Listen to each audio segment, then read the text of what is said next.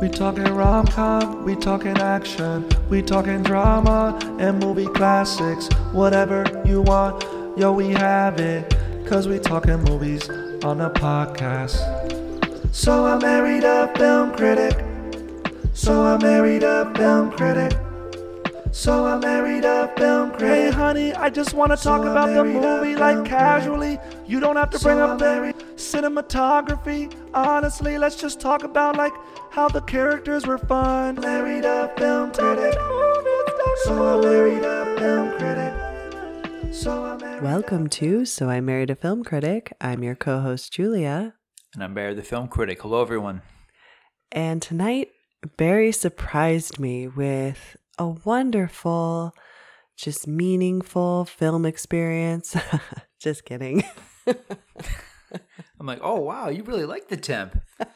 This is Tom Holland's The Temp. May I help you? I work here. This is my office. Oh, Mr. Derns. I'm Chris Bolan. Oh, yeah. The Temp. Hello. Hey, didn't you tell me you once fooled around with your secretary? I have a temp. Who the hell's that? Quite a temp. You want to call your husband and tell him you're working late? No. Chris, I don't get involved with my assistants. Maybe someday I won't be your assistant. Someone is leaking marketing strategy to our competitors. Chris, you can get off now. Ron, how are you? She's got a hidden agenda, Raj. Don't we all? Do you think Roger was murdered? In case you haven't noticed, we're running out of executives around here. What are you doing? Come on, you have doubts about her, too. So it's still me. Tell me it isn't. Is there a problem with your temporary? No, just want to know a little bit about her. The man tries to get ahead in business and he's ambitious. The woman tries to and she's a slut. She wants to be my boss. Are you sure? No, I'm not sure about anything. God, Peter, can you believe it? They made me a marketing manager. I got a temp telling me what to do? Don't you find that you respond to someone who cares desperately about something? Anything? I'm not selling secrets, Charlotte. Well, what are you doing, Peter? What's going on? You have been acting like an insane person. Someone in this company is trying to destroy me. For Peter Derns. Morning. It's time to wake up. Stop doing this to me! And smell the coffee. The temp. You have a very active imagination, Peter. I see where it gets you in a lot of trouble.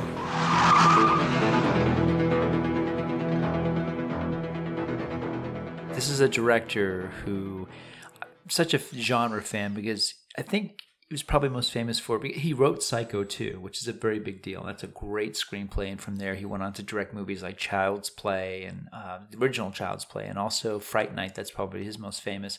And around the time that he did The Temp, his career kind of took a downward slope. He did two horror films for Paramount Pictures. One was The Temp and the other one was Stephen King's Thinner. I like both of these movies, especially The Temp, but these movies were famous for having, they were meddled with after test screenings demanded reshoots. Both of these movies, both of those films, his latter two films, suffered from that. And as we discussed, we were noticing things while we were watching this movie. There's the film that they made, there's the stuff that they added, and man, some of this stuff really stands out. This is a very uneven film. Okay, so wait, you like this movie? Oh, I've always liked The Temp. I remember vividly when I was in college, Sunday afternoons, I would go down to the laundromat and I'd, get a big batch of laundry, and in the living room, I'd turn on the TV and, my dorm room had basic cable. So, I'm like, oh man, TNT, TBS, USA, The Temp was on a lot. So I remember watching this movie a lot when I was in college, but I liked it the first time I saw it. I saw it on video cassette. I'm a fan of this movie. I am. I dig it so much. I'm not saying it's a good film. Well, it's not a good film, but it was entertaining. It's very entertaining. I'll talk about the last time I watched it, which is a pretty significant part of the story too. But yeah, let's get into the temp. So this is Timothy Hutton, who I love. Yeah. Thankfully, it was an easy sell for you because I don't think I've shown you this movie before. Oddly enough, no. Yeah. But you didn't even tell me Timothy Hutton was in it. Yeah, the title comes up and you're like, ooh, Timothy Hutton. I'm like, oh, okay, I got her. She's in. I'm easy. Okay, so he plays the main character. Mm-hmm. Peter Derns. And he's an executive or kind of a lower-level executive? Lower-level executive at Mrs. Applebee's Cookie Factory. Yes. So it's a cookie company in New York City. Yeah. And, okay, his personal life is a shambles. I would like to say. He's seeing a psychiatrist who is always, we never see the psychiatrist, we hear the shrink, and the shrink is telling him how you need to get control of this. We see him. Do we actually see the shrink? Yeah, in the opening scene. I thought it was always, the camera was always on him. Oh, man. I don't think we ever see the shrink. I'm seriously. I think we always hear the shrink. They probably just like, we don't need to cast this. We'll just have somebody do this voiceover later on. But yeah, the shrink is telling him you need to get in control of this Mr. Hyde side of you that is ruining your marriage, your career. And what we find out is that he has a problem with paranoid thoughts. Yeah. And that's what broke up his marriage. And that's why he's living in a rental and his wife is at their house. And so he's estranged from his wife and son, and he has a problem with like wild thoughts ruining his life. Yes. Because then he just makes irrational decisions. This is an interesting time for Timothy Hutton because as most know, I mean, Hutton kind of came out of nowhere, and then he does Ordinary People, wins the Academy Award, and suddenly he is one of our most in-demand just an actor on the rise who, even though he was in a lot of films that weren't successful, I mean, he was an acclaimed actor working constantly. He was one of those, I mean, it really is comparable to Jeff Bridges or Denzel Washington. When they started off, they were not box office draws, but people, you know, it's like, I got to see the new Tim Hutton movie. I got to see the new Denzel Washington movie. So, I mean, he was steady for a while. And then this weird period happens where I think maybe he was like, you know, I should be in some Hollywood, like mainstream type movies. He does this film, and he also does the Stephen King film, The Dark Half. I love this period of Hutton's career because it's like, on the one hand, what is he doing in these movies? But I love him in these movies. I love that Hutton made these crazy horror films and then went right back to like doing character work and... Yeah. Well, it's funny that you call The Temp a horror film because I don't think I would call it that. I think I said, is this more of a thriller? And you're like, good question. Like, oh, I don't know. What? Not even being ominous, like, good question. I don't really know. Yeah, like, yeah. It's such a weird, well, the tone is all over the place. Yes. So. Well, we'll get into that. So. Yeah, so it's the day-to-day of this cookie company, and it's a lot of high-powered, high-stakes. I mean, you'd think that Patrick Bateman works here. I mean, the stakes are so high at this company. Oh, yeah, because he, you know, he gets to work on the first day that we see him, and he has to make a marketing presentation, and then, you know, it's just kind of... You know, well, we need to talk to these guys about that, and who are these guys, and why didn't you tell me, and you know, that kind of thing. Yeah. So everybody's trying to climb the corporate ladder, and they don't care who they step on. Even before the film becomes whatever you want to call it—a thriller, a horror film, whatever this movie is. This is a world that I want to spend a season of episodic television in. This world where it's a cookie company. They've got giant framed pictures of cookies everywhere. They have to go to cookie testing sessions. This is insane. But the movie is, I mean, they're playing it so straight. It's like inside the Keebler factory. Like I love this stuff so much. It's so absurd. But at the same time, I was like, well, of course, I'm sure there was like some shakedown at Nabisco. I'm sure like things got rough at Famous Amos, you know, like, you know. Yeah, what's Mrs. Fields really like? Yeah, there's some darkness going on there. Like, I didn't have the chips, okay? We undersold the chips.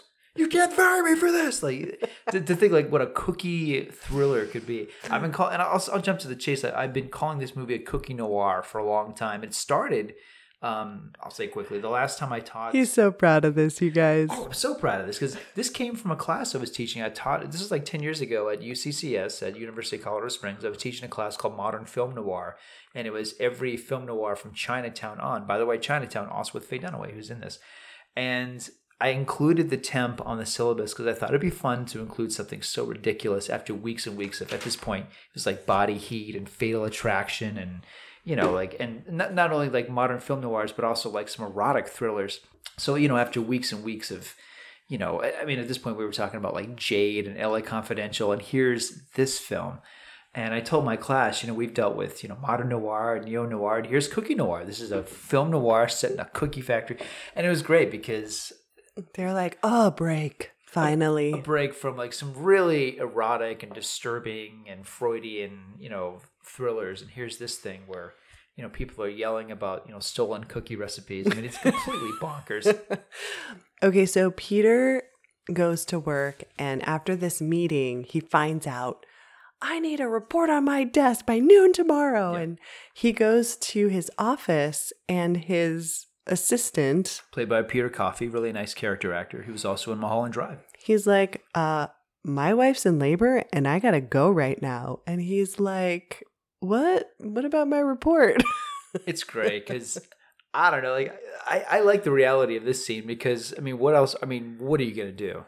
You can't, like, I mean, because Peter is, as it's been said over in the movie later on, I mean, he's a nice guy. So he's not going to like, you're going to stay with me. Your wife can wait. No, it's like, you know, you go. But also, don't want you to go, but you got to go. But also, you know, he doesn't know how to write a report. Yeah, which it's like, what are you doing? Are you just testing cookies all day? And by the way, again, like, I want his job. I want to work at this company. Yeah. I mean, he probably worked his way up to this position. There's no way he hasn't been writing reports this whole time. Reports too. It's like, maybe double stuff instead of, no, you know, maybe triple stuff for the next marketing test. Yeah, that's it. That's the ticket. So he goes home and he basically falls asleep to Arsenio Hall. So in case you didn't know, this movie took place in 1993. Yeah, he's watching Arsenio Hall, and it's I love this transition. He wakes up. It's watching some crappy AM morning talk show, and he realizes, oh man, I'm so late. Yeah, and I gotta get to work. And by the way, my report still not done. Yeah. So he gets to his office, and who's there? And we get this great Sharon Stone-worthy intro of Laura Flynn Boyle's character, Chris Bolin, who is his temp with his since his current office assistant is gone. Right. Yeah. So he's completely surprised that he even has a temp, which is, wow, kudos to the HR department for just being right on top of that. This cookie company is on it. Oh, yeah. HR was like, oh, your wife's going to labor? Oh, maybe I should get Peter a temp. Like, what? Great. That's very efficient of them. So he's freaking out and also checking her out. And then he says something like, well, I'm just going to, I don't know, tell the boss I have a doctor's appointment to get out of this report. And she's like, don't do that. Like, we can do this. And she just like goes to town on a report that she knows nothing about.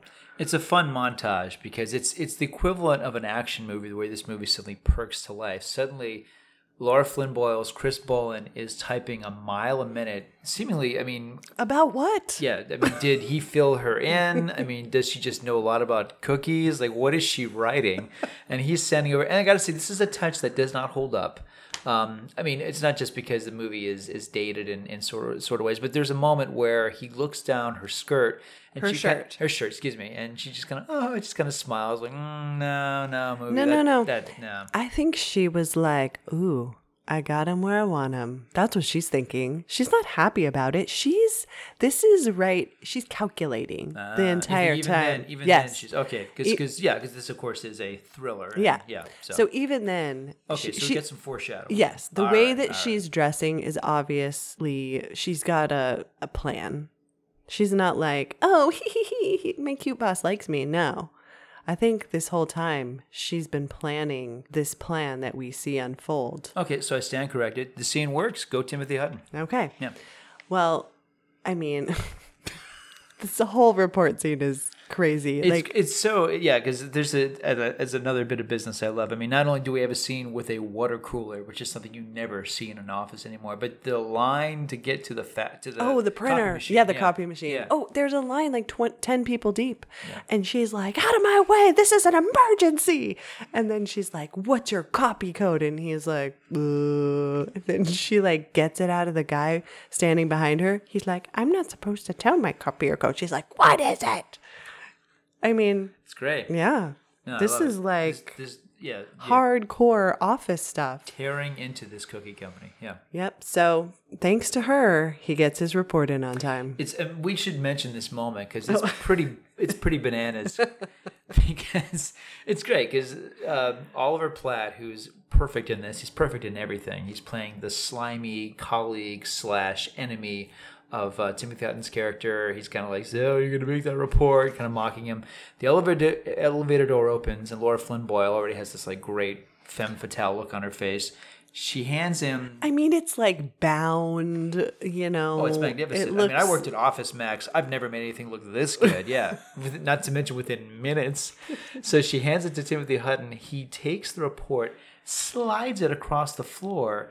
Like it's, I don't know, like what, a revolver? I mean, the thing just like a frisbee, it flies. Well, it goes along this floor and into the boss's office under her secretary's desk. Yeah. The secretary picks it up, hands it to the boss like, "Oh, here's the other report that you wanted."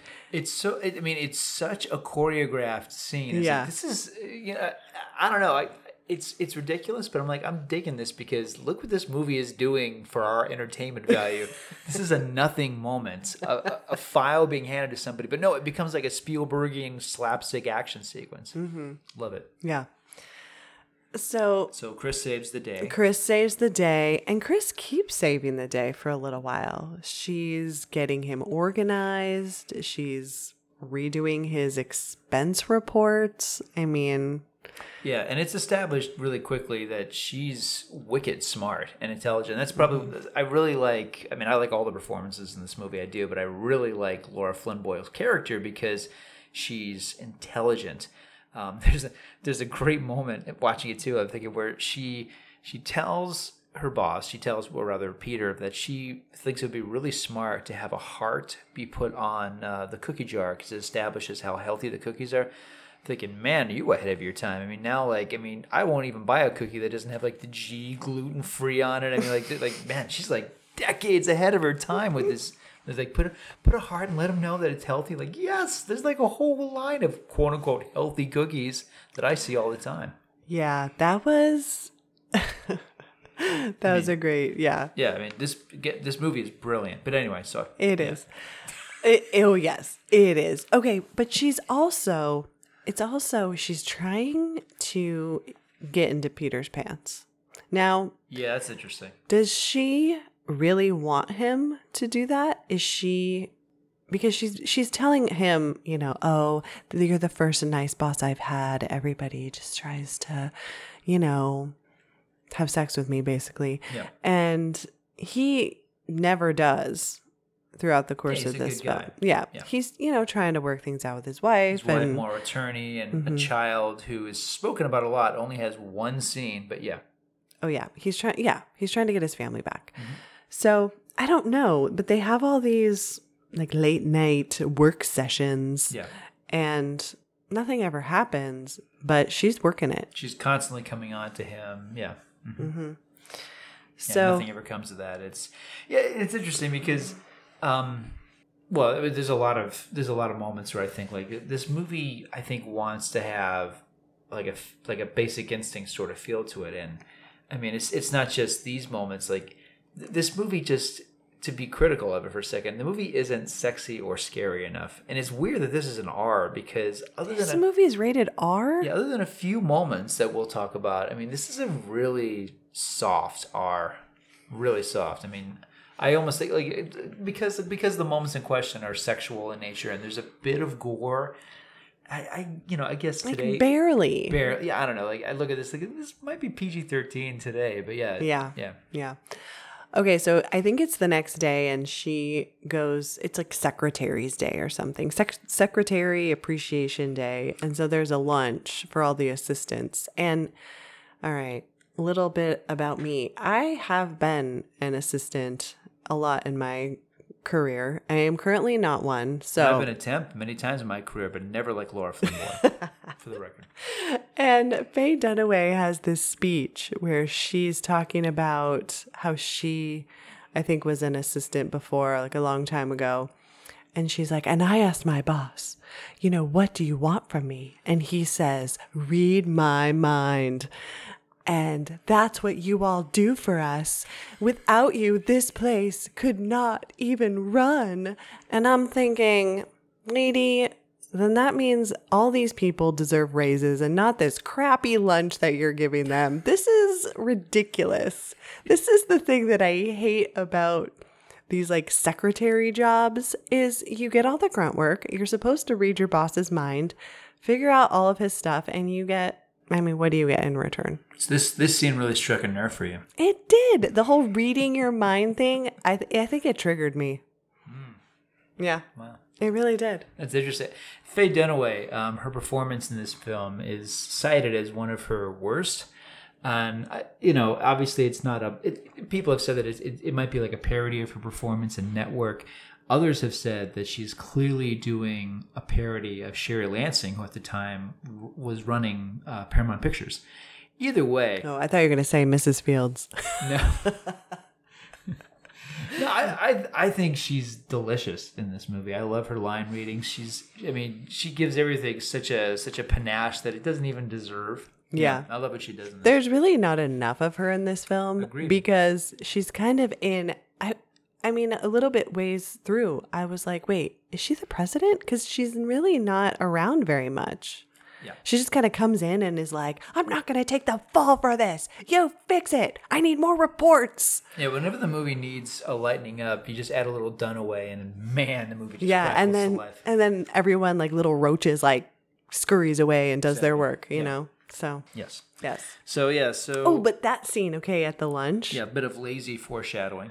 Yeah, at the lunch, Oliver Platt, I don't know what, a wasp lands? I couldn't tell if it was a wasp or a hornet. I don't know my insects as well as I used to. But yeah, it's a sinister looking insect, and of course Oliver Platt is terrified of it. The music lets us know. Well, he's allergic. Yeah, because he's allergic. Yeah. And I mean, it's such an overplayed moment. It's like, okay, we get it. It really is. We get it. Because Chris, like, just slaps that thing with her bare hand. And then picks up some ice because apparently she got stung doing that. And Faye Dunaway just looks at her like, well done. You clearly listened to my speech. Yeah, like, you're willing to do anything. And I mean anything. There's a weird bit of business, too, because it's also established that Timothy Hutton's best friend, played by Steven Weber, and this was an interesting part of Weber's career, too, because, you know, best known for being on Wings. Did you ever watch Wings? Yeah, I liked Wings. Yeah, and he's very good in that. He's very charming in that. But Weber at this point was trying to break out as a dramatic actor. He has a big role in Single White Female, a very scandalous scene in that movie, in fact, the year before this. And not long after this, he played Jack Torrance in the remake of The Shining, the one that was shot at Estes Park, Colorado. Mm. So it's interesting to see him in this because obviously, you know, he's known primarily for comedy because of TV. And in this, he's quite sinister. I like his performance in this as Hutton's best friend. And he's constantly telling Hutton, oh, best friend, but also... Is he the president of a rival cookie company? Yes. Okay. I don't know if president is the word, but I mean, he's basically calling the shots over there. Right. Yeah. So there's two cookie companies. Two rival cookie companies, and these two friends are... And they're best friends. Best friends. But he's like, hey, man, if it comes between you and me, like, you're going down, man. Yeah, he's like... I don't take prisoners or something. He's like real. He's like, but let's not, you know, ruin our friendship. But just so you know, I'm going to be ruthless. It's really cool to know that the future of these two rival cookie companies is between a really nice, soft executive and this uber ultra alpha male. It's very strange. It's very peculiar. Yeah. But during this discussion, because basically the question comes up, hey, should I make a move on my temp? Timothy Hutton is asking Steven Weber that, and Weber says, no, go for it. And at the end of the discussion, Timothy Hutton actually looks at the camera and says, what me worry? That's the slogan of Alfred E. Newman from Mad Magazine, which I think is the first indication that this film is not really taking itself too seriously, at least not at this point. Yeah, no, I don't think it takes itself seriously at all. So Chris suggests the heart on the cookie jar, and it winds up being an idea that she claims came from Peter. Right. Mm-hmm. So she really is the best temp ever. Best temp ever. Yes. And, so you have the development of, let's see, Laura Flynn Boyle at one point, she throws out the line, this isn't about sex, Peter, it's about work. She's, her performance is really sharp, and the character is interesting because it does seem like she's just super motivated and she wants to make an impression, she wants to stand out. So far, so good. I mean, the movie is really just about the inner workings of this cookie company. Yeah, and... She has a picture on her desk of her husband and her child, so it's established she's married, and then she sees Peter's son on his desk, but not his wife. So she's like, oh, that must be really hard to be separated for him. And he's like, oh, you gathered all that just from looking at my stuff, eh? So she's very perceptive. Yes. The first act of this film, as occasionally over the top as it is, it's solid. And then you can really feel the moment the movie starts to take a dive. Okay. Is that when... It's the line. Which line? Her line. Laura Flynn Boyle exits a scene with this line. She says, Peter, cookie eater, had a temp and couldn't keep her. Oh, yeah. Here's my theory on this. I think that was originally the poster, the movie poster tagline, and I think the director said, that's really silly. How about we just have her say it, and, if the test audience doesn't laugh, we'll keep it in the movie. I think that's why it's there. Because, really, doesn't it sound like the tagline for the movie? It's so on the nose. It's so silly. Yeah, it God bless Laura Flynn Boyle for keeping a straight face with that line. It's so absurd. And from there on, the movie is constantly... this is where it gets really wobbly. Okay, so this is where I wasn't sure how long his assistant was gone for, because I was watching Chris's hair. And it looks like she's got a wig, she's got short hair, She's got long hair. We don't really know. So I'm assuming his assistant is only gone for, 2 weeks? Right. And she just has all sorts of crazy looks. You'd expect a little tagline saying 4 months later. Because the length of Laura Flynn Boyle's hair is all over the place. Well, the way that it goes from super short to long, I'm like, has she been there for years? Yeah, because I was defending it. You heard me. I was going maybe she just put her hair down. She has a lot of hair. But in the next scene, she's got short hair again. No, this is an editing problem. Yeah, I think they gave her a wig at some point. Yeah. So... Peter, did she put on a wig and then forget to take off the prior wig? It's so much hair at one point. You're absolutely right. It's so crazy. Because initially she has this really cute tight hair, but after a while, it's like Tina Turner hair. It's all over the place. Yeah. So Peter's assistant comes back from paternity leave, and that's when she says that silly line, and she goes and apparently is going to work for his friend in a different office, right? Yep. And so this is when I was like, oh my gosh, this was the part that the movie took a turn for me. Okay. Was when his new assistant, or his new guy, same guy, original guy, is back, and he's like, oh, what's happened? I can't find anything. And then she's like, well, I cleaned up and I put things in the filing cabinet. You should try it sometime. Okay, so he's back at work working for Peter, and he goes to the paper shredder, and it's jammed. And something's up because the camera is inside the paper shredder looking at him. You're going, shredder vision. Yeah, so then he goes, you don't really know what he's doing, but he goes to the wall, and there's 15 plugs plugged in. And he's just like, this one. Come on. What an idiot. Yeah. So he thinks he's unplugged the paper shredder, and he's jamming it. And his hand just gets mangled. Blood squirts up. It is terrible. It's a shock of gore, and it couldn't feel more out of place in a film that prior to this moment never indicates that anything like this is coming. Yeah. It's very strange. Yeah. And so then, surprise, surprise, Chris is back. Because his assistant I don't know if he has a one-handed assistant. I don't know if he has a hand anymore. They don't even. He's out of the movie now. Yeah, he's gone.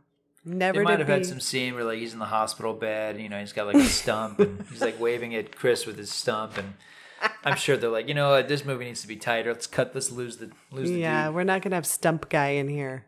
So yeah, she comes back, and then there's the bit. This is, you know. Not to get too ahead of it, but although, I mean, I guess we should probably comment on this at some point. I mean, you and I are aware of, and this is something I was aware of, and we became very aware of it after the film. We kind of looked into it. This is a movie that was allegedly filmed as a black comedy and became a thriller after the studio changed hands, and suddenly a different vision for the film emerged, and the powers that be at Paramount Pictures, including Sherry Lansing, said, you know, we need to make this a different film than what we have, and there was a bunch of reshoots. You can not only tell the reshoots there because of the length of Laura Flynn Boyle's hair, but also in the tone constantly changing. And there's a scene on a cookie floor, on the floor of, you know, like they're testing the cookies and they're having conversation about the cookies.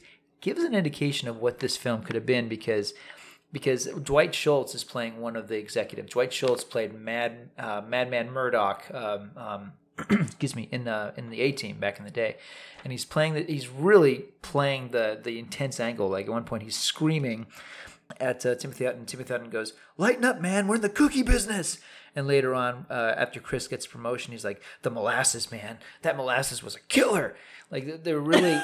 Really playing up again the cookie noir of this movie, and I'm like, yes, this whole film should be like this. Play it completely straight, make it so absurd that we're talking about a factory that, you know, makes, you know, high fructose corn syrup and starch and flour and but the film it inches towards that, and it waves away from it. It wants to be an erotic thriller, and it's not. It wants to be an intense corporate thriller, it's not. And it wants to be a horror film in some ways, and it isn't. It's none of those things. It's none of those things. It's absurd. But that scene in question is when Chris says, "You know what? These cookies need molasses, and that's what my grandmother used." And they're like, "We can't afford molasses," and she's like, "I already looked into it. Here's the research, you know." And so she's really doing her cookie research. And doesn't this come about because of a bad batch that ends up at a cookie testing at a? Oh, that's after this. That's after this. Okay, mm-hmm. I couldn't remember the order. Mm-hmm. Yeah. So this is another scene that clearly came into being because of the reshoots, the demand for this movie to be more violent or gory or sensational, whatever. It's a crazy, insane bug nut scene. It's one of those things where you go into the supermarket and it's whatever in the produce section or wherever it is, and there's just like a little sample lady promoting a product. Like when you go to Costco. Yeah, go to Costco, or like even as a kid, like I'd go to, you know, whatever local store, and they'd be giving away like new like double fudge Oreos. Like, oh, I'd love some. And so it's a Mrs. Applebee's standee. And the lady is handing Mrs. Applebee's cookies to the customers. They went, "It's so good." And we get a tight close up of this lady. She's biting into it, and suddenly a trickle of blood comes out of her mouth. And this young teenager is coughing, and suddenly she just spews a huge chunk of cookie and blood all over. Oh my gosh, it's insane! And the standy lady goes, and then they just randomly cut to another scene. I'm like, wow, movie. Well, not only that. They have a brief, okay, then, you know, you have Faye Dunaway, you know, doing the walk, you know, she's walking down the hall, like yelling at everybody, like, you need to do this and you need to do that and we need to fix this and, you know, make sure that the, whatever. Let me give you my favorite, because I wrote this down. Okay. Like Dunaway, this is why you are a goddess. Okay. She has a line where she goes, "New York is going to look for sacrificial lambs, and I promise you, it won't be me." Love it. So that happens. And then this is how you know this movie is crazy. It cuts to the whole company at like a team building barbecue where they're playing tug of rope and they're eating hot dogs and there's a lake. Right. And Peter's just like out in a little inner tube, just like, I don't have a care in the world. It's fine that our cookies are killing people. Well, even before that, it's great because they're doing a big tug of war match, and like, and you know, they make Laura Flynn Boyle dress as alluring as possible, and of course she beats Peter at the tug of war. It's a big point I made of that. And then they're in line getting like some hot dogs. This is again might be the indication of where this film used to be a comedy. I love this. Lin Shaye's the secretary is going, oh, the rival company, they get like better food, and we're getting like hot dogs. And Timothy Hutton says, well, we sell oatmeal and shrapnel cookies. What do you expect? I love that line so much. I was howling like, yes, this is probably what this movie was at some point. Oatmeal and shrapnel cookies. Great title, by the way. Yeah. And do we ever find out how those cookies? There's no follow-up with that. There is a scene where like a guy who looks like Chef Boyardee answers the phone and he's like, hey, Peter, no worries, buddy. I look like nothing wrong with the cookies. It wasn't, our bakery, Yeah. But what? There was like glass inside? Glass, who knows? We don't even know. Yeah. It's just like this throwaway thing like, oh, okay, no lawsuits, like it's fine. I can imagine like a really dark, intense film dealing with this sequence all by itself. Like remember that movie we saw with Mark Ruffalo called Dark Waters? Like a whole movie about like the cookie, like what's in the cookies? Yeah. This movie's just like, next scene. Yeah, this movie is like, we're not going to deal with that. We have a sexy temp who's trying to sabotage things. That's right. I got to Let's go back to her. So back to the sexy temp scene, and we get Timothy Hutton shirtless, shorts, and he's like just sitting in an inner tube, floating around with a beer. I mean, it looks like a Budweiser ad. And who swims up to him, of course, is Laura Flynn Boyle. Mm-hmm. Yeah. Yeah. Are you going to talk about that scene? No, I feel uncomfortable talking about that scene. Me too. All right, let's just move on. So you have to watch the movie if you want to know the inner tube scene. No, like the movie, like again, this it's one of these things. The movie wants to be a few things, and yeah, I don't want to get ahead of that, but yeah, this is definitely, you get the sense like, okay, maybe they're thinking because Basic Instinct and The Hand That Rocks the Cradle came out the year before. They're like, we gotta tap into that formula because those movies were monster hits. So yeah, those movies were good. They're good, but they're also like, they're pretty, I mean, especially Basic Instinct. I mean, those are extreme films. I mean, again, like the movie barely earns its R. If anything, this movie is fighting for its R rating, and it's kind of losing that battle. I mean, we have a guy who dies of a bee sting. I think we jumped over that. Oh, yeah. No, he hasn't. Has he died yet? I don't know. But yeah, it's crazy. Peter's driving to work and there's a traffic jam, and oh my gosh, his friend or colleague, they're not really friends, kind of work rivals. Yeah. He's just like dead in his car and a hornet crawls out of his mouth. Yeah, so that's Oliver Platt exits the movie. But if this movie was smart, they would have got rid of Dwight Schultz and kept Oliver Platt. Any movie is always better with Oliver Platt in it. Yeah, but it's a very like arachnophobia type scene. Oh, yeah. It's like it could be something out of like The Swarm or some bee movie. It's pretty gross. Yeah. So he's gone. And this whole time I'm thinking, is this Chris is doing? Like, how is she doing all of this? And one of the wonderful things is that you cut to a scene where Faye Dunaway is having lunch, a power lunch, of course, with Timothy Hutton. She says, in case you haven't noticed, we're running out of executives around here. Yes. I'm thinking, if I was working at this company trying to climb the corporate ladder, I would be second guessing this decision because these people are dying left and right. And we see that there's a newspaper clipping where they address the thing that happened in the supermarket. I'm like, what about all the people who are dying in the company? Like I don't know. I think they're kind of missing the clouds for the trees. Mm-hmm. That's not how that expression goes. They're missing the forest through the trees. They're missing the crumbs for the cookies. Okay. So at one point, again, I'm kind of jumping ahead. It's established. What is it? What is the thing that? Well, we don't have to go scene by scene with this ridiculous. I'm trying to remember, like, what's the incident that happens? And I know this movie really well. Why can't I think of it? It's what's the incident that gets Chris in trouble with him? Oh, I know.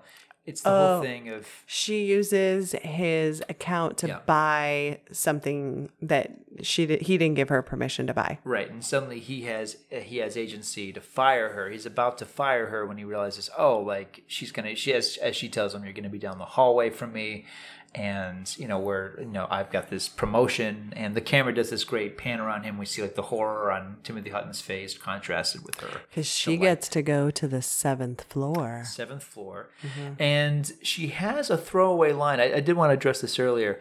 She has a throwaway line where she says that she's having an affair with Faye Dunaway's character. Oh yeah. And nothing else comes of this. And I thought, is this one of those reshot moments? Because they're like, we saw Basic Instinct. It's established that Catherine Trammell, Sharon Stone's character, is bisexual. She's having affairs with older women.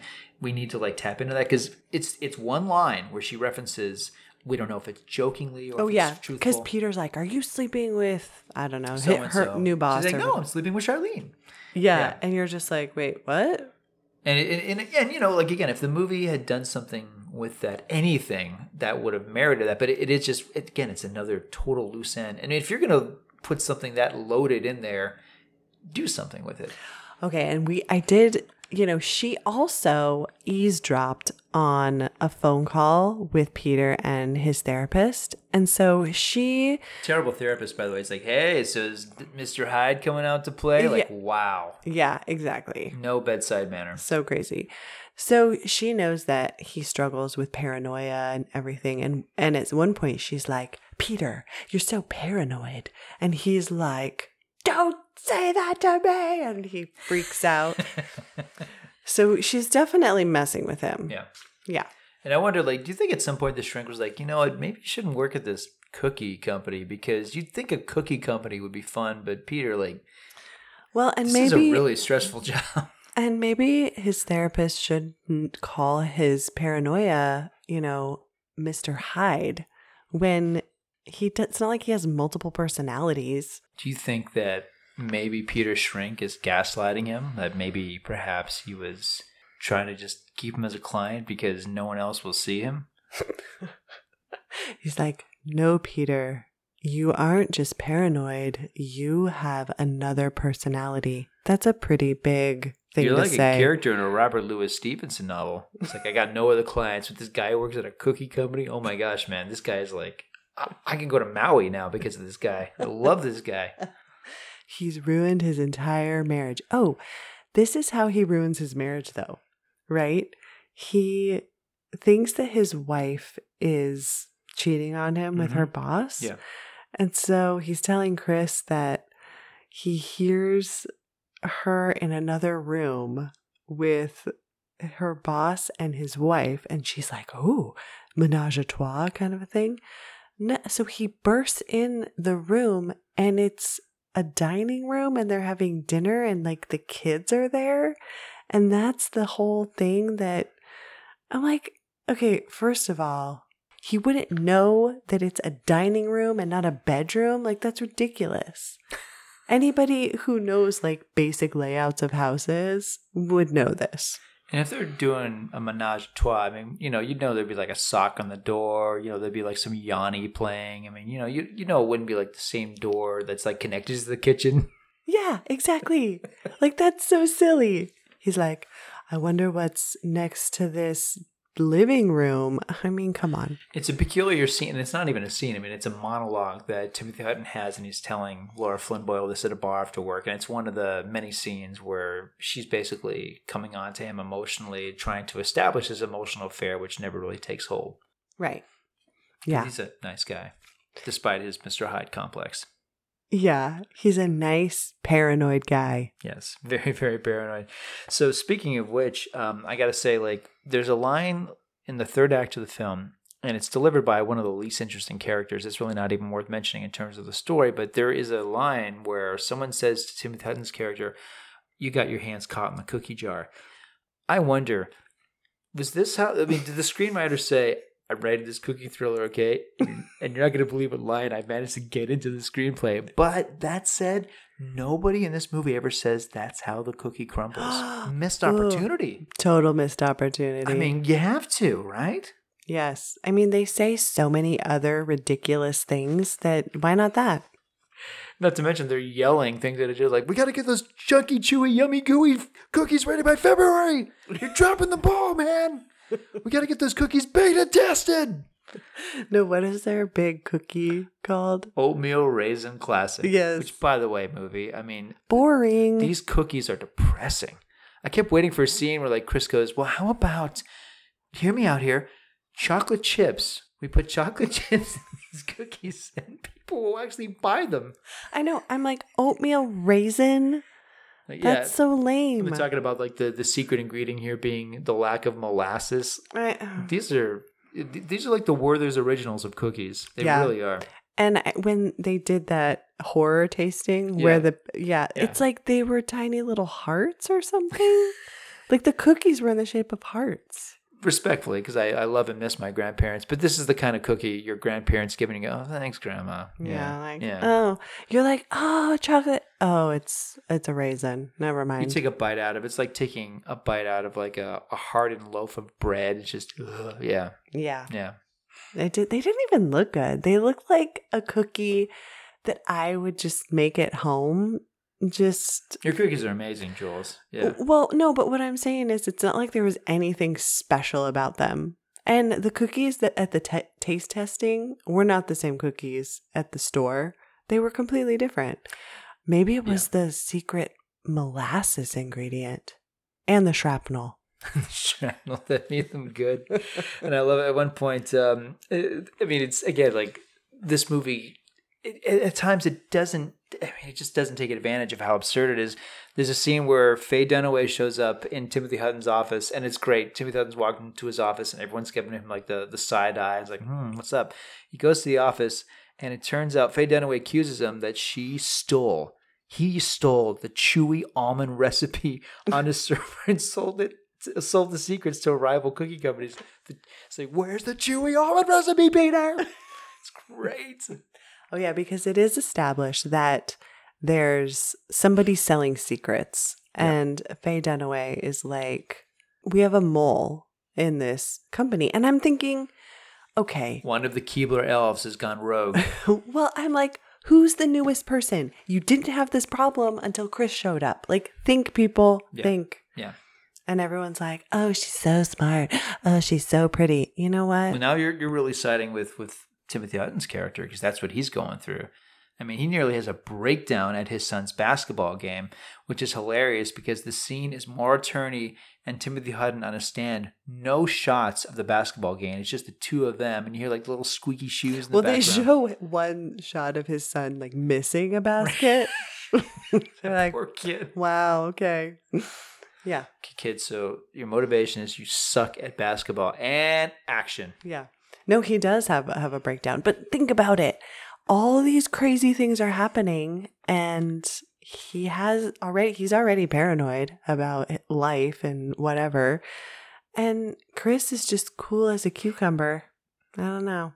And meanwhile, Peter and Charlene, played by Faye Dunaway, freaking out about the future of the feasibility and the monetary value of their oatmeal raisin classic line, which is coming out. So she's like, Peter, you go home and I'll call you. I'll tell you when I'm ready. It's like she puts him in timeout. She's like his mom or something. Yeah. So let's see. I don't know. The next day he gets a promotion. Wow, that's so ridiculous. Okay, so the whole office sees him get accused of selling secrets, and he gets, yelled at by the president. He goes home. The next day, she's like, well, it looks like it was just a big mistake, and you have Chris to thank for that. And by the way, you're now moving to the 7th floor. It's so insane. It is, because, the scene before that was the bar fight scene, right? Like, Peter gets into a bar fight, which is a badly staged bar fight. And then the touch I like is this is what makes the film film noir more than anything else. I mean, Peter, the unreliable protagonist who is losing his mind, he's drunk, he is in the back of the bar, it's raining hard, he's literally in the gutter, he's leading him to garbage, and his best friend is like, I don't even know who you are anymore, man, and he walks off. And the camera pulls back, and we see Peter just like immersed in the murk and the wetness. Like, this is film noir. This is great. It's surrounded by this cookie nonsense, but like this is clearly what the movie wants to be. Right. And we didn't mention that he sees Chris and his best friend kind of, hobnobbing at a at a club. At a club where they sell water for $4 a bottle. I'm like, wow, 1993? Yes, $4. That's amazing. Did they even have plastic water bottles in 1993? Well, I mean, in this case, yeah, it would, like today it would be biodegradable, but this is back then. Like, we don't care. Like, it's plastic. It's like two layers of plastic and Teflon. Teflon. It's $4 mineral water. Like, what water is this? So when they have the bar fight, he's like, what were you doing with her, man? And he's like, I'm just trying to get in her pants. Yeah. It's like, okay. But I think she was working with him. Is it? And it's around this time, a scene that we skipped over, because this is the scene that probably more than anything gave the movie like all right, we'll give you an R. It's the scene where Peter goes to Laura Flynn Boyle's house. This is the most random thing. I mean, you know, he's trying to get information about her? Yeah, because he just suspects that she and his best friend are having an affair. So he's sneaking around her place. He hears moaning, looks through the window, and it's Laura Flynn Boyle in bed by herself. And, you know, there are ways to make this sort of scene erotic. This is not really the way. Like, you can't really. They don't show anything really. Again, like this movie wants to be Basic Instinct, and it's really on the level of like a Lifetime TV movie. Yes, totally. And then a touch I love. This old man shows up like, "Hey, you little pervert! You peeping Tom!" And he smacks him Hutton around, and Hutton bolts for it. And I'm wondering, like, is this Laura Flynn Boyle's dad, or is this just the neighborhood pervert who's just like, "Hey, you're on my territory. This is my window." I don't know. It's very strange because I thought, is that her dad? Is that her husband? Like, who is this guy? Or just the next door neighbor, like. And she looks out the window. It's 6 o'clock. It's my time to shine. Well, she looks out the window because he's like, I got rid of that peeping Tom for you. And she just has that look like, ooh, somebody. Oh, it was Peter. Somebody's looking at me. Ooh. Well, now you're back on, Carl. It's just so strange. Yeah. Okay, so Peter's been promoted to the 7th floor. He's now a vice president. And Faye Dunaway is like, you and Chris are going on some business trip together. Yeah.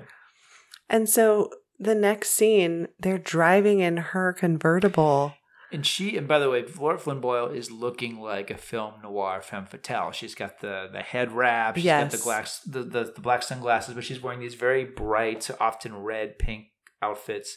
And again, it's like, okay, movie, I can see what you're trying to say, even though it's in this absurd context. But yes, so it's this action sequence. Again, another scene that just comes out of nowhere, where the brakes don't work in the car. They nearly crash. Yeah, so he's on this 2-lane highway and, you know, finally he's like pulls off onto the side and the car stops and he says, oh, you have brake fluid leaking. And she's like, somebody's trying to kill us? It's like, you are, Chris. You probably cut your own brake line. But to be fair, the movie never tells us. There's no follow-up with this. We don't know. Right. There's no follow-up, so that's just my assumption. But yeah. I think that she's doing all of this. What I assume is that the scene is in there because there is a scene in Basic Instinct where Michael Douglas is driving around a mountain and he nearly gets hit because he's tailing Catherine Tremell. So I think they're like, you know what? That scene really worked for Basic Instinct. We really need to have a scene like that in this movie. And it's nowhere near as exciting. Even though I got to say, I love the music to this film. Love it. But yeah, this is no Basic Instinct. Yeah, and then they end up at a hotel, and I don't know, more unsexy things, more unsuspenseful things. Yeah, happen. Nothing happens exciting, and then he takes a shower and gets a phone call from the front desk, and it's like, you have to get back to the, you know, there's a cookie emergency. Oh no, they did triple stuff instead of double fudge. But he thinks Faye Dunaway has called. But I'm like, okay, Chris is in the room right next door to you? And you don't, like... You don't check. You don't, like, this is so suspicious. I mean, it's suspicious because it feels like the screenwriter is making this scene happen for minus a proper motivation. Exactly. Because all of a sudden, he just... How? What car is he driving? How did she... Did she drive her... car without brakes? Did he drive? Did he go back into the brakeless car? It makes no sense. Like, did somebody call a cab? Is it like a throwaway line? Like, good thing I went and got these brake fixed.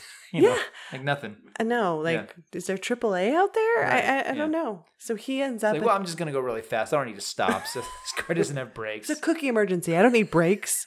Cookie emergencies. Wait for no one. Yeah, so he shows up at the scene of the climax and is established bad things are going to happen because we have a slaughtered security guard who has the penknife established earlier in the film is stabbed. It's a letter opener. Excuse me, a letter opener into his abdomen. Mm-hmm. There's blood on the railway, and in an interesting homage to Psycho, because Hutton enters into an office. We don't see who it is, but he gets smacked on the head, and then the light is kind of swinging back and forth. It's just like the last scene of Psycho.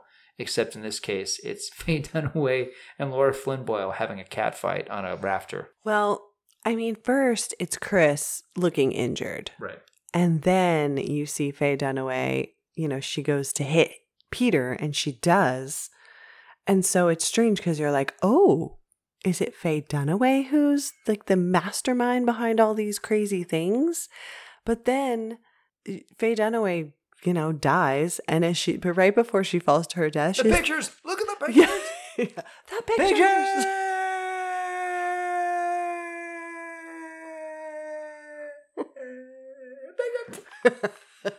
And then, so he gets put on a gurney in an ambulance, and Chris is like walking fine. So at that moment I was like, oh, did Chris like injure herself? To make herself look like she couldn't get up, because the movie, so the movie wraps it up. So it's like however many days, weeks, we don't know. Later, he's having a nice little happy walk with his wife and the son that we're finally gets a few lines in. Okay, but so they're back together, and then Peter's made the interim president of the cookie company. Because everyone else is dead. This sinister cookie company, and. Then we see his assistant, or Faye Dunaway's assistant, has these framed pictures, and it's Chris's husband and daughter, and he realizes, oh, she's like, oh yeah, that comes with the frame. Dun dun. She's not married.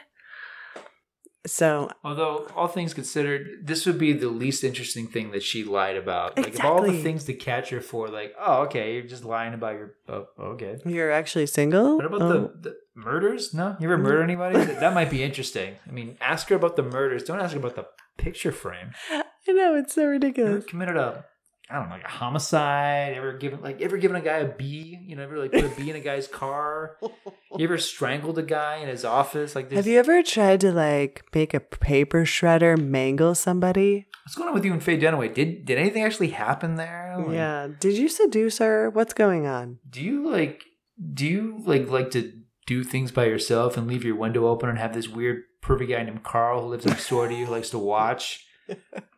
Because that's kind of weird. Not that I would know about that. Not that I was there watching with Carl. Do you like to put shrapnel inside cookies? Like glass? Yeah. It's so crazy. So then she comes in and she's kind of like, congratulations, Peter. She's got the power hair in this scene. Yeah. And then he confronts her about the pictures. Yes. Like, you're not really married. And then it's like all the things to accuse her. For. I know. So then he calls the security guard, and then the last line of the movie is, "You're fired." Yeah, quick fade to black, and again, I remember showing this movie to my film students, and a lot of them in that moment they were laughing hysterically, and some of them were high fiving each other, and even I was applauding. I mean, it was great. Because it's ridiculous. Because it's supposed to be this moment of going yeah, but no, it's silly. It is silly. It's painfully silly. Okay, so what was the alternative ending? Oh boy. Because this, I was like, ooh, you usually come up with an alternative ending, but I thought this, unless you have another option too. Well, let's go over this. So yeah, this is a real whammy because I've always wondered what the alternate ending is. By the way, in the prior episode, I was mocking Wikipedia, and here I am reading from the Wikipedia. Yeah, how embarrassing. Yeah, thank you. It just means I'm a big giant hypocrite. You mocked me. Yes, I was mocking you, and here I am reading Wikipedia. So the film's original ending, as filmed by the director Tom Holland, had Peter fighting for his life against Chris inside the bakery factory. The tussle results in Peter being thrown into cookie dough before falling onto a large conveyor belt. In the struggle, Chris's hand is chopped off by a piece of machinery before the conveyor belt slides her into an oven, incinerating her. And this conclusion was proved to be, surprise, too gruesome for test audiences. Oh my gosh. I want to start a GoFundMe right now. I want to raise $1 million and I want to raise $1 million and ask like Laura Flynn Boyle and Timothy Hutton, can you just restage the ending, the original ending of The Temp for us? Because I have to see Why do we need $1 million? Wasn't it already shot? It's somewhere in some studio. You think so? I don't know if it would have survived. I hope so. Oh, because it's on film. I would be willing to go through the Paramount, lot and go through just their archives, searching for the insane original ending of The Temp, because that is bucknuts wild. Sounds a fight in cookie dough, and she loses her hand. And she gets incinerated. It's amazing. Yeah, it's like the witch at the end of a grim fairy tale. Yeah, Hansel and Gretel. Exactly. Yeah. Ah, yes. Ooh. I would take it further though. My ending would be that. And then, a week later, and Peter's the president of Mrs. Applebee's. And he's on the phone with, he's like, no, don't worry. I know what happened, with the shrapnel cookies, as we laughingly call them. But don't worry, sir. That's not going to happen again. I promise you, this batch of cookies that we're sending you is sublime. And then they cut to the store, and the cookies are being delivered. And we see that one of the cookies has a little teeny tiny tuft of red hair sticking out of it. So all the cookies have... It's Chris cookies. Chris cookies. Yeah. Because, just go there. Go even further. Oh, my gosh. Yeah, why not? It's not Soylent Green. No, it's worse. Yeah. Yeah. Oh, man. Mrs. Applebee's. A treasure in every bite. Oh, my gosh. Disgusting. Yeah. Wow. Yeah, but again, that's an indication of how far this movie did not go. I feel like this movie wants to be rougher, and it isn't. Mm-hmm. Even with the reshoots and these moments of gore that come out of nowhere, like you mentioned, the paper shredder, then of course the bee death. There's so many violent moments in this movie that it feels. Because they're so widely spaced apart, you can't call this a slasher film. No. They just kind of come out of nowhere, and you're like, whoa. And then they go away, and you're back to scenes of boardrooms about how there needs to be more molasses in the cookies. Yeah, it's ridiculous. Yeah. I don't know what I would have loved a subplot where it turns out that Mrs. Appleby herself is the killer. Oh, well, we don't ever get to meet Mrs. Appleby. I know, they should have had that. Or the lady who is the model for Mrs. Appleby. Turns out, she really believes that she is Mrs. Appleby, and she has to stop everyone in the company from ruining her cookies. Ooh, she's the Jekyll and Hyde. She is. And she's going no, I'm not going to let Chris, this temp, put chocolate chips in my oatmeal raisin classic. No, you don't do that. I'm Mrs. Applebee's. Nobody messes with the precious formula of Mrs. Applebee's. Oh, this is what I was going to say. Do you think test audiences are even a good idea? Because what? You're going to let 50 to 75 people decide if this is a good ending or not? I think test audiences are a good indication of what is and isn't working. I think it's never, ever a good idea to go they don't like the sad ending, or they don't really like this. It should be an indication okay, you have a comedy and no one's laughing, maybe think about that. You have a film in which everyone's emotionally invested in it, and then it just kind of falls off. The exam, I won't get too into it, but War of the Roses, for example, had a test screening where the audience hated the ending of that film. And Danny DeVito's bite me. I'm the director. I have final cuts, so bite me, 20th Century Fox. We're releasing this movie on Christmas. I know the ending is a downer. Too bad. It's my movie. Released in theaters, blockbuster. Most people love the movie because of that ending. Pulp Fiction and Seven both had terrible test screenings because, surprise, surprise, the test audience is these movies are disgusting and offensive and gross. And the director's I'm Tarantino. I'm David Fincher. We got Final Cut. Those movies both made well over $100 million. So I think test audiences can be very helpful to let you know, like, give an indication of what the reaction might be like. But sometimes these things are ridiculous because they pull audiences from all sorts of random places. I mean, the one that I went to, were you there for this? We went and saw, I think you were. Didn't we see the Ashley Judd movie? Someone Like You? Yes. And this is back when it had a different title. It was called Animal Husbandry. Yes. And it was Ashley Judd, Hugh Jackman. I think it's like his first movie after X-Men. Greg Kinnear was in it. It's not a bad film. But but at the same time, I remember like filling out the card, the response card at the end and thinking, you know, I hope they don't change anything because this movie is fine. Like, It was fun. Yeah, and I think a couple months later, it came out, and I thought like it didn't seem like they made any changes at all. They just changed the title. Yeah, the title, because no one could remember Animal Husbandry. No, it's a silly title for a romantic comedy. Right, and they changed to Someone Like You, which is a very, very generic, yeah, but it's fine. I actually preferred Animal Husbandry, but there you go. They changed it. They changed the title. But no, to your point, I don't like this process. I think it's fine because, I mean, look, it's just a chance to just get a sense of like what a group of people feel and think. You could really read the room. But I don't think it's ever helped a movie to have people go like, I don't like it. It needs to be happy instead of sad. And then they go and redo the ending. Yeah, like reshoot everything. Yeah. That's crazy. Yeah, there's all sorts of movies that have suffered from that process. I mean, it needs to go away. I mean, show the movie to other directors, show it to the filmmaker's family, show it to people who even have a sense of what it is. Because that's the thing too, is sometimes these test audiences, they don't know what they're in for. And of course, if they're like, and you're going to see the new Brad Pitt film and they show you Seven, oh my gosh, hate it. I would freak out if that was me. But if you're David Fincher's family, for example, and they're like, oh yeah, this is what David's been working on for a few months. Like he shows it to his siblings, shows it to like people who like have maybe read the script. I think that would be a good audience. Like, okay, like we have a sense of what this is.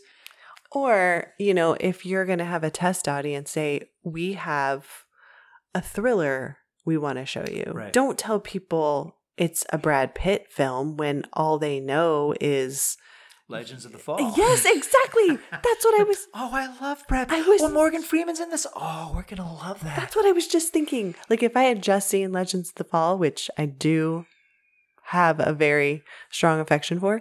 And then I went to see Seven. I mean, nightmares. You'd be heartbroken. Yeah. Like, exactly. Oh, like I'm never going to like a Brad Pitt movie again. I'm never going to sleep again. Yeah, exactly. Yeah. So I do think it's unfair to force a genre on people when they're not ready for it. You know, there's a lot of people that don't want to watch horror movies or thriller movies. Like, don't put them in that audience. But what a terrible situation, especially with The Temp, where this movie apparently was finished. The movie was finished. And the new studio heads, including the wonderful – I have a lot of respect for Sherry Lansing, but apparently she and her partner said, no, this needs to be a different film because there's a different market for it. And in doing so, the film – again, I like this film. For me, it's a major guilty pleasure, but the film lacks an identity. It doesn't just lack a genre. It's tonally all over the place. It's like three different films at once. It's almost like channel changing at some point. Mm-hmm. Yeah, and we've seen a few movies like that we've talked about. So it's fun to talk about them because they're so insane. Yeah, you know, I think this is a movie you could learn from because you look at it and for me, like the good stuff is there. I love the performances in this movie. I really like Timothy Hutton's performance. I think Faye Dunaway is spectacular in spite of how ridiculous her role is. I think Laura Flynn Boyle, more than any other film she did, I thought this was an indication that she could be a, you know, like a major film star. And unfortunately, it didn't happen because she was starring in movies like The Temp and not the kind of stuff that, you know, Twin Peaks was an indication of what she was capable of. And I don't feel like there was ever a proper film role for her post Twin Peaks. And yeah, most of the people in this movie, they've all done other things, all the better things. And it's almost like they survived this film as opposed to this being one of these movies that they go, oh yeah, I was in The Temp. No, you'll never hear Steven Weber talk about this movie. And Oliver Platt never mentions this film. Oh yeah, the one where I died by a hornet. Yeah. So how many stars did you give it? 3.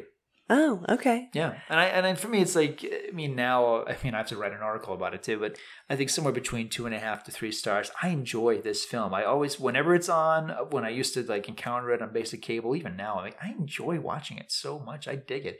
It's well done, but yeah, you can tell that this thing was Edward Scissorhand in the in the editing room. Yeah, definitely. Yeah. How about you? Oh, I probably same because I thought it was fun. But you're right. It's not dark enough or funny enough or anything enough. It's just kind of like, oh, there's a few chuckles here and there and then a few like, whoa, that was intense. But it doesn't really deliver on any level. It's kind of like, to use the cookie metaphor, it's kind of like when a little kid is left alone and like he goes and makes a cookie for his mom and there's like too many ingredients in there. Mm-hmm. And it's neither chocolate nor raisin nor rum nor anything, but it's all those things and you have like this monstrous mess. And it's like, oh, it's a cookie, so it's fun, but it's still a mess of a cookie that you would never want. Right. Yes. Good metaphor. Mm. All right. Well, that's it for me. I mean, I guess you could say that is how the cookie crumbles. I knew you were going to say that. Been waiting. Like, oh, is it time yet? Watching the clock. Oh, say it. All right. That concludes our episode of The Temp.